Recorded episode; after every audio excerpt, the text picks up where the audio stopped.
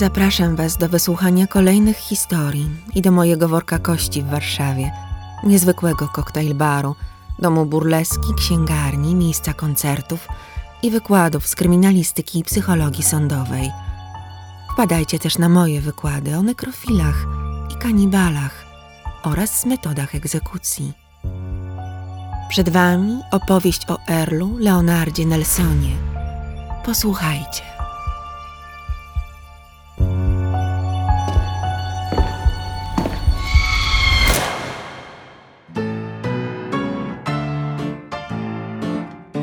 Witajcie w szalonych latach dwudziestych XX wieku.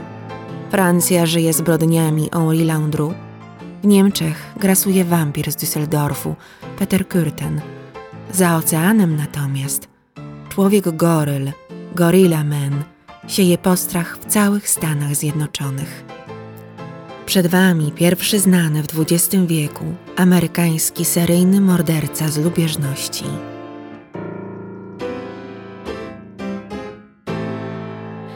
Urodził się 12 maja 1897 roku w San Francisco w Kalifornii. Matka, Angielka, Francis Nelson, osierociła go, gdy miał zaledwie 9 miesięcy. Cierpiąca na chorobę weneryczną dwudziestoletnia kobieta zmarła z powodu powikłań. Ojciec chłopca pozostał nieznany, widniał w dokumentach jako NN, choć niektóre źródła podają, że nazywał się James Ferral – i był Hiszpanem. Wychowaniem Erla Leonarda zajęła się babcia od strony matki, Jenny Nelson, pobożna wdowa, która należała do protestanckiego kościoła zielonoświątkowców. Chłopcu od maleńkości wpajała religijne zasady i przywiązanie do Biblii. Earl rósł szybko, jednak nie do końca spełniał oczekiwania babci. Autor biografii Nelsona, Harold Schechter, wspomina, że chłopak w specyficzny sposób zachowywał się przy stole. Moczył danie w oliwie z oliwek, kładł twarz na talerzu i zlizywał jedzenie jak zwierzę. Często wychodził w schludnym ubraniu do szkoły, a wracał w zupełnie innym, znoszonym i brudnym. W wieku siedmiu lat po raz pierwszy i nie ostatni wyrzucono go ze szkoły. Do dziesiątego roku życia był cichym i chorowitym dzieckiem.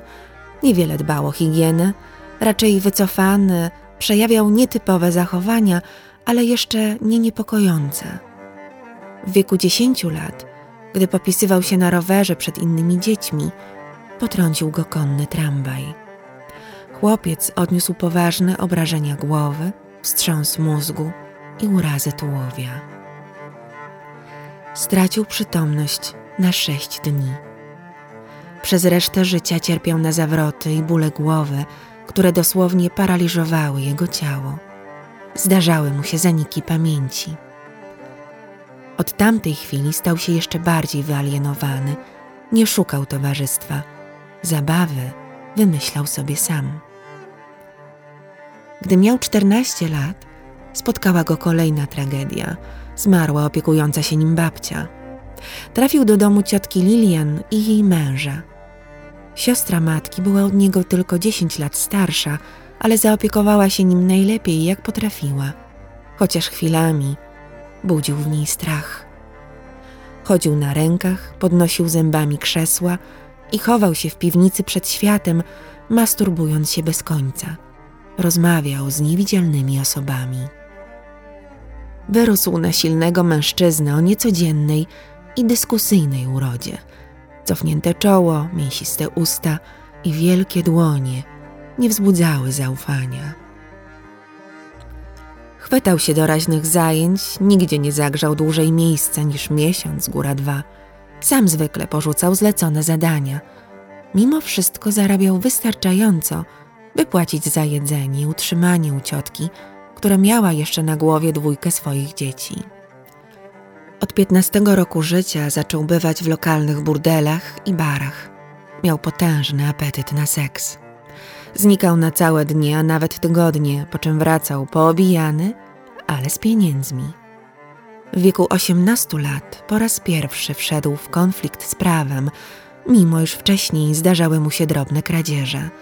Za włamanie do chaty, którą uważał za opuszczoną, złapany na gorącym uczynku, dostał karę dwóch lat pobytu w stanowym więzieniu San Quentin. Po odsiadce wcielono go do marynarki wojennej. Earl wstąpił do armii pod nazwiskiem ojca, Feral. Dotychczas używał nazwiska matki i babki. Służbę szybko zakończył. Jego zachowanie było dziwaczne i niepokojące. Odmawiał wykonywania rozkazów, czytał namiętnie Biblię i recytował proroctwa z Apokalipsy. Komisja lekarska doprowadziła do jego zwolnienia. Skierowano go do stanowego szpitala psychiatrycznego w Napa. Długo tam nie zagrzał miejsca. Uciekał trzy razy z ośrodka, zyskując przydomek Houdini. Po trzeciej ucieczce instytucja się poddała. Nikt go nawet nie szukał. W papierach zapisano, że został wyleczony i wypuszczony, podkreślając, że nie ma morderczych zapędów i nie stanowi zagrożenia. Wrócił do domu ciotki, która przyjęła go bez wyrzutów. Znalazła mu także pracę woźnego w szpitalu. W 1919 roku ożenił się ze starszą o 36 lat kobietą, 58-letnią Mary Martin, którą poznał w szpitalu. Nieśmiała stara panna przypadła mu do gustu. Była dla niego jak jego babka czy matka, której nigdy nie poznał. Dla niej zgodził się nawet na ślub katolicki. Związek trwał zaledwie sześć miesięcy. Podobno młody małżonek uczynił z życia kobiety piekło. Gnębił ją, okazywał niezdrową zazdrość o każdego mężczyznę i miał też według kobiety perwersyjne oczekiwania w łóżku. Gdy Mary odmawiała stosunku, Nelson masturbował się przy niej, co doprowadzało ją do załamania. Była pobożną katoliczką i zachowanie męża było dla niej co najmniej bulwersujące, a przede wszystkim grzeszne. Stawał się też agresywny, ale nigdy nie uderzył żony. Doskwierały mu potworne bóle głowy, na które nie było lekarstwa i na które nic nie pomagała troskliwa opieka żony. Pewnego dnia w pracy, stojąc na drabinie, doznał kolejnego ataku migreny. Spadł na ziemię i stracił przytomność po uderzeniu głową o podłoże. Zawieziono go do szpitala, skąd po dwóch dniach z zabandażowaną głową uciekł. Drugi uraz głowy wzmógł problemy psychiczne i agresję Nelsona oraz prawdopodobnie doprowadził do rychłego rozstania z Mary. 19 maja 1921 roku, udając hydraulika, został wpuszczony do domu przez 24-letniego Charlesa Summersa Jr. Zszedł do piwnicy, by dokonać domniemanej naprawy, gdzie zastał siostrę młodego człowieka, dwunastoletnią Mary Summers. Nie wiadomo, czy wiedział o tym, że dziewczynka się tam bawi, czy po prostu był to ślepy traf. Rzucił się na dziecko, chcąc je udusić. Dziewczynka krzyczała i narobiła hałasu, ściągając do piwnicy starszego brata. Earl zepchnął go ze schodów i uciekł. Chłopak dopadł go na ulicy, jednak Nelson powalił go potężnym ciosem i zbiegł. Dwie godziny później policja dorwała go w tramwaju. Pierwszy wieczór w areszcie był ciężki dla policjantów. Earl wyskubał sobie brwi paznokciami, a potem zaczął wyć na widok widzialnych tylko dla niego twarzy na ścianie celi. Trafił z powrotem do zakładu psychiatrycznego. Mary podczas odwiedzin zobaczyła poturbowanego mężczyznę ubranego w kaftan bezpieczeństwa i przywiązanego do łóżka. Nelson nadal widział niepokojące go twarze. Po miesiącu specyficznej kuracji stanął przed sądem, który miał zadecydować o jego dalszych losach. Lekarze uprzedzali, że może być niebezpieczny dla siebie i żony. Trafił po raz kolejny do szpitala, z którego wielokrotnie uciekał. Teraz też próbował. Pierwsze ucieczki powstrzymano. Poddano go leczeniu, również kiły, na którą chorował od kilku lat. Stopniowo jego zachowanie ulegało poprawie, dlatego coraz mniej go pilnowano. Nie wytrzymał długo. uciekł 2 listopada 1923 roku prosto do domu ciotki. Z szaleństwem na twarzy zajrzał przez okno, przerażając niemal na śmierć biedną Lilian. Mimo to otworzyła mu drzwi. Dała mu ubrania męża i nakłoniła do natychmiastowej ucieczki dalej. Tak zrobił, a kobieta po jego wyjściu poinformowała policję i szpital o wizycie siostrzeńca. Po dwóch dniach włóczęgi po San Francisco złapano go i oddano lekarzom w Napa. Spędził w szpitalu 16 miesięcy. Kolejne lata to biała plama w jego życiorysie. Nie wiemy, co się z nim wówczas działo. Aż do mroźnego poranka 20 lutego 1926 roku.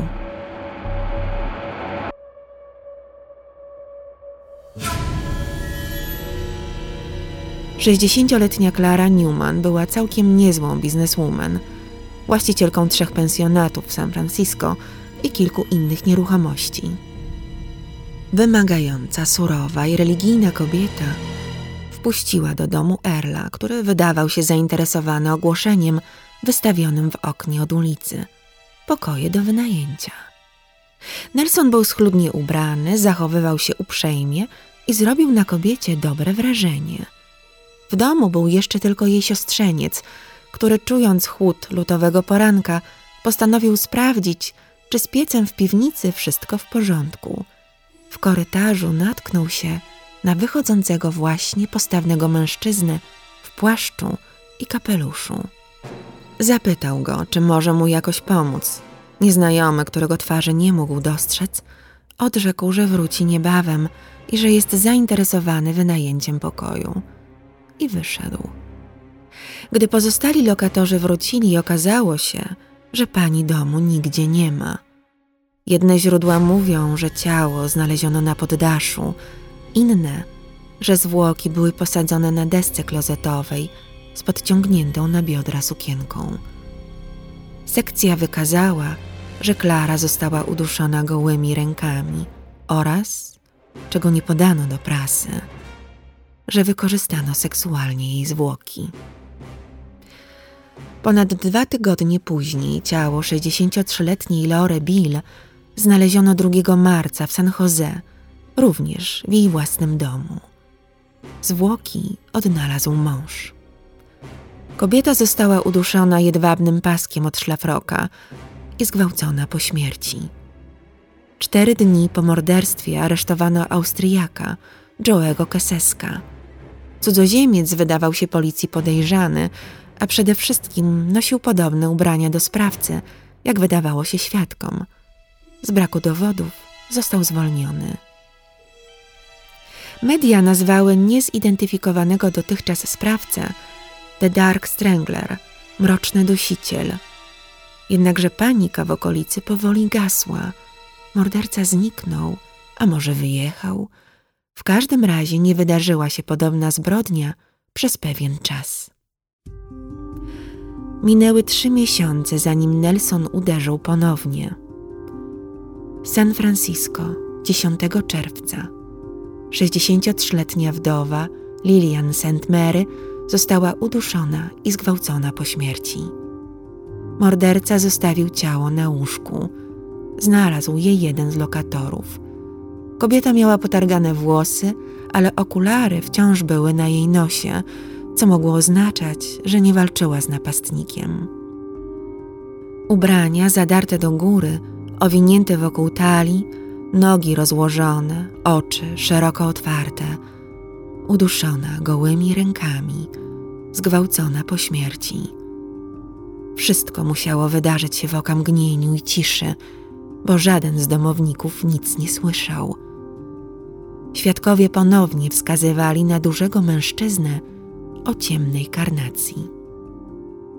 Santa Barbara to miejscowość wypoczynkowa, pełna pensjonatów i hoteli. W nocy, 24 czerwca, w pensjonacie pani Oli Russell głośne hałasy z sąsiedniego pokoju obudziły jednego z lokatorów. Mężczyzna wyszedł na korytarz i zajrzał przez dziurkę od klucza. Na łóżku duży mężczyzna w opuszczonych spodniach wykonywał jednoznaczne ruchy na kobiecie, która leżała pod nim. Podglądacz zerkał dość długo. Widział, że mężczyzna skończył, wstał, a kobieta dalej leżała nieruchomo. Była zadziwiająco podobna do gospodyni pensjonatu. Gdy tajemniczy gość opuścił dom, lokator sprowadził pana Rasela, razem weszli do pokoju i zastali zwłoki właścicielki pensjonatu. Pętla zrobiona ze sznurka była tak mocno zaciśnięta, że rozerwała gardło kobiety. W sierpniu podobny los spotkał 52-letnią Mary Nisbet w Oakland w Kalifornii. Mąż po powrocie z pracy nigdzie nie mógł jej znaleźć, choć wszystko w domu wskazywało, że powinna była być obecna. W końcu poprosił sąsiadów o pomoc w poszukiwaniach. Znaleziono ciało na drugim piętrze w łazience. Kobieta została uduszona ścierką kuchenną i uderzona z taką mocą twarzą o podłogę, że morderca wybił jej zęby. Pierwsze podejrzenie padło na męża Stevena, którego zatrzymano na dwa dni w areszcie. Potem morderstwo przypisano mrocznemu dusicielowi, czy też Gorilla Man, jak nazwali go dziennikarze. W październiku ten sam zabójca pozbawił życia trzy kolejne kobiety w Portland w Oregonie. 19 października 35-letnią piękną rozwódkę Beatę Withers znalazł martwą jej syn. 15-letni chłopak odkrył ciało matki w kufrze. Policja o zgrozo uznała to za samobójstwo. 59-letnia Virginia Grant została uduszona, a jej ciało wyciągnięto z zapieca 20 października. Ona również wynajmowała pokoje. Tę śmierć uznano początkowo za naturalną. 21 października zwłoki uduszonej szalikiem Mabel Fluke porzucono na strychu domu, w którym wynajmowała pokoje. Jak słyszycie, Earl Nelson wybierał podobne ofiary, raczej starsze kobiety, gospodyni oferujące pokoje do wynajęcia. Uspokajał je swoim pozornie świątobliwym zachowaniem. Afiszował się z Biblią, do której też zaglądał. Gdy uśpił czujność ofiary, atakował znienacka i dusił. Za każdym razem przedstawiał się innym nazwiskiem. Policja długo nie mogła wpaść na trop serii. W poprzednim odcinku podcastu opowiadałam wam o rosyjskim mordercy, którego z podobnych powodów przez lata nie potrafiono namierzyć. Zbrodnie Ryjachowskiego, rozpruwacza z Bałaszychy, zbyt późno poddano analizie i połączono w serię. Zdążył zabić prawdopodobnie 24 osoby. Wracamy jednak na zachodnie wybrzeże Stanów Zjednoczonych do roku 1926. Z Portlandu zabójca wyjechał do San Francisco. Tam 18 listopada udusił i zgwałcił 56-latkę panią Annę Edmonds. W Burlingame zaatakował ciężarną kobietę, która pokazywała mu pokój do wynajęcia. Kobieta przeżyła napad i zdołała opisać sprawcę. Oczywiście był nim Gorilla Man. 24 listopada Nelson zabił Florence Monks w Seattle. Tak jakby ciągle nie znajdował lepszego pomysłu na ukrycie zwłok, zaciągnął ciało do piwnicy i wcisnął je za piec. Tym razem połaszczył się na biżuterię ofiary. W Oregon City udusił 48-letnią Blanche Myers i wsunął ciało pod łóżko. Ona również wynajmowała pokoje. Zabrał jej pierścionek z brylantem oraz 8,5 dolara z torebki.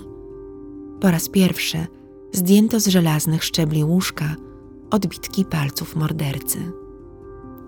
Zaczęto poszukiwania sprawcy od namierzenia biżuterii, którą zabrał ofiarom.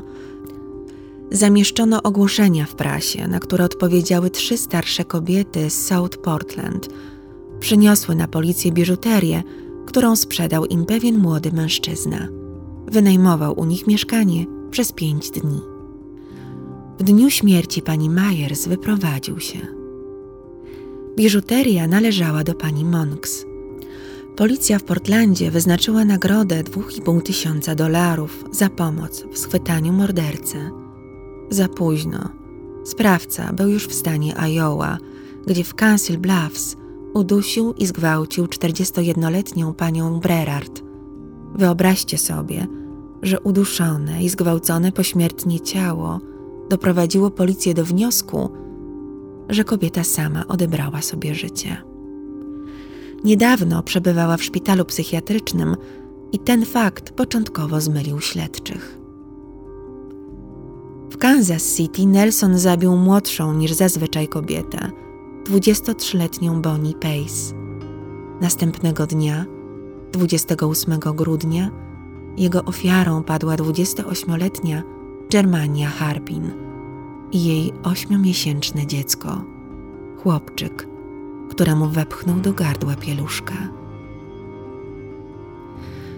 Po czterech miesiącach wytchnienia Gorilla Man udusił i zgwałcił 27 kwietnia 1927 roku 60-letnią Mary McConnell w Filadelfii. Skradł jej nieco biżuterii i zegarek. W Buffalo 30 maja zginęła 53-letnia Jenny Randolph, natomiast 1 czerwca w Detroit właścicielka pensjonatu 53-letnia Fanny May i jej lokatorka pani Atorty. Panią May udusił kablem elektrycznym. 4 czerwca w Chicago 27-letnia Mary Sitzma została zgwałcona wyjątkowo za życia i uduszona. Po tym morderstwie Nelson wyjechał do Kanady.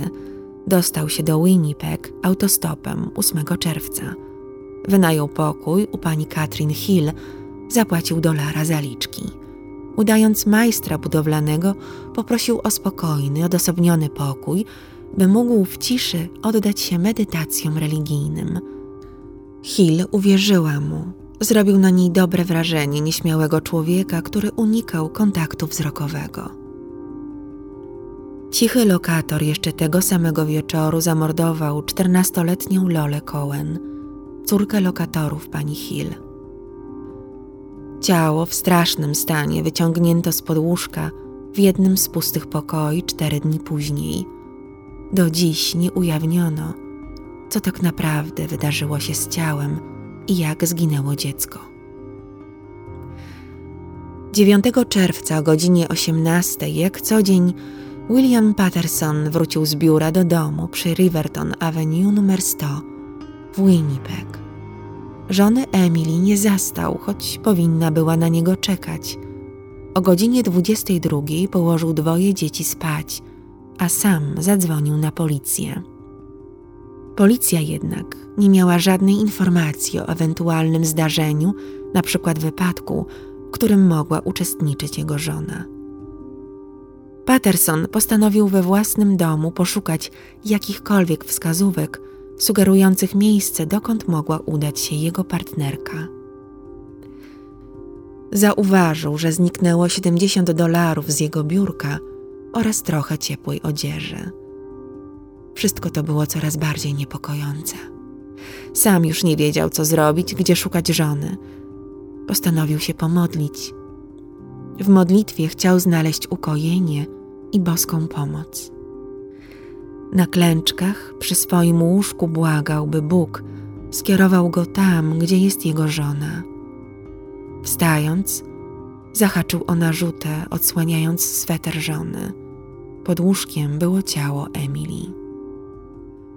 Kobieta została zatłuczona młotkiem i zgwałcona. Zrozpaczony Patterson po raz kolejny zadzwonił na policję – Funkcjonariusze wraz z lekarzem przybyli na miejsce. Medyk ustalił wstępnie godzinę zgonu na 11 przed południem tego samego dnia. Tymczasem Nelson skradzione Pattersonom ubrania sprzedał, po czym udał się do fryzjera. Tam zauważono krew na jego włosach, jednak nie wzbudziło to podejrzenia. Nelson bez przeszkód wyjechał z Winnipeg. 11 czerwca był już w Regina – Zameldował się w kolejnym pensjonacie, nie zdążył jednak nikogo skrzywdzić. Gdy w małym sklepie z używaną odzieżą chciał wymienić swój kapelusz na inny, właściciel zaczął zadawać mu pytania, które wystraszyły Erla. Nie wrócił po rzeczy. Wyjechał szybko autostopem z Regina. Nelsona poszukiwano na południu Kanady, szukała policja oraz obywatele, którzy dzięki wielu świadkom znali już rysopis sprawcy. Jego portret pamięciowy był na tyle dobry, że Leslie Morgan, urzędnik pocztowy, rozpoznał go bez trudu i powiadomił władzę. Earl został zatrzymany, gdy zmierzał wzdłuż torów kolejowych w stronę granicy ze Stanami Zjednoczonymi. Lokalny policjant zatrzymał go i zagroził rewolwerem.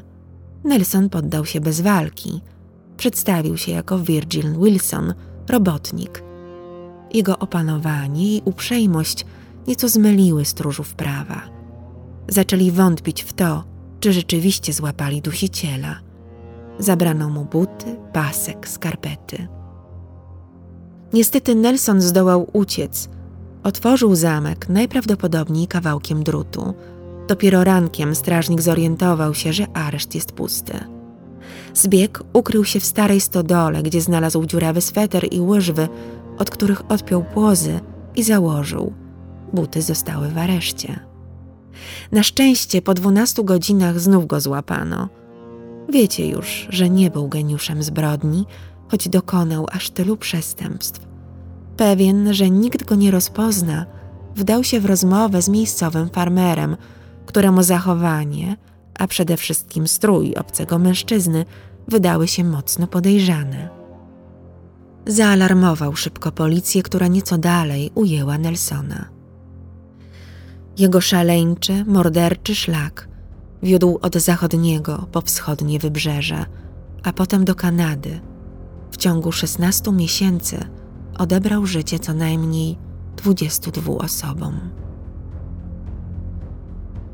1 listopada 1927 roku rozpoczął się proces w sali sądowej nr 1 w Manitobie.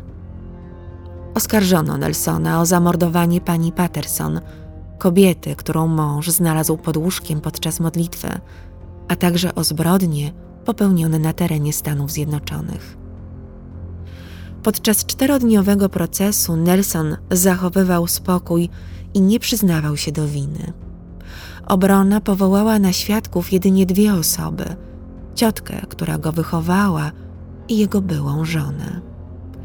Sąd nie uznał sugerowanej przez adwokata niepoczytalności i choroby psychicznej. Uznano go winnym serii 22 zbrodni w Stanach i Kanadzie. Earl Nelson stanął na szafocie o godzinie 7.30 rano 13 stycznia 1928 roku w więzieniu przy Wohan Street. W ostatnim słowie powiedział: Jestem niewinny Stoję niewinny przed Bogiem i ludźmi.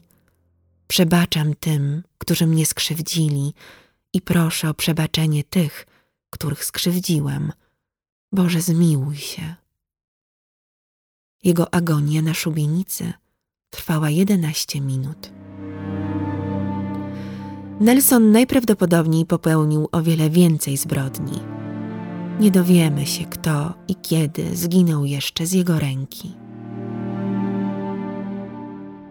Earl Nelson dziś zapewne trafiłby do szpitala psychiatrycznego na leczenie, a nie do więzienia.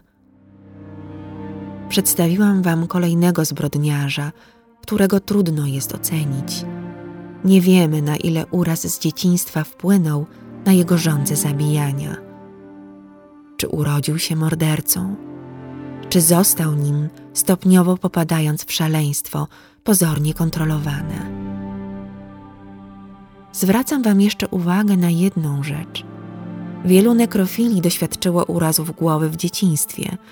Niektórzy badacze uważają je za możliwe źródło zaburzenia, jakie posiadał także Earl Nelson.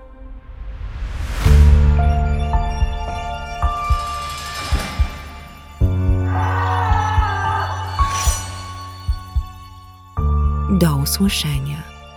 Renata z worka kości.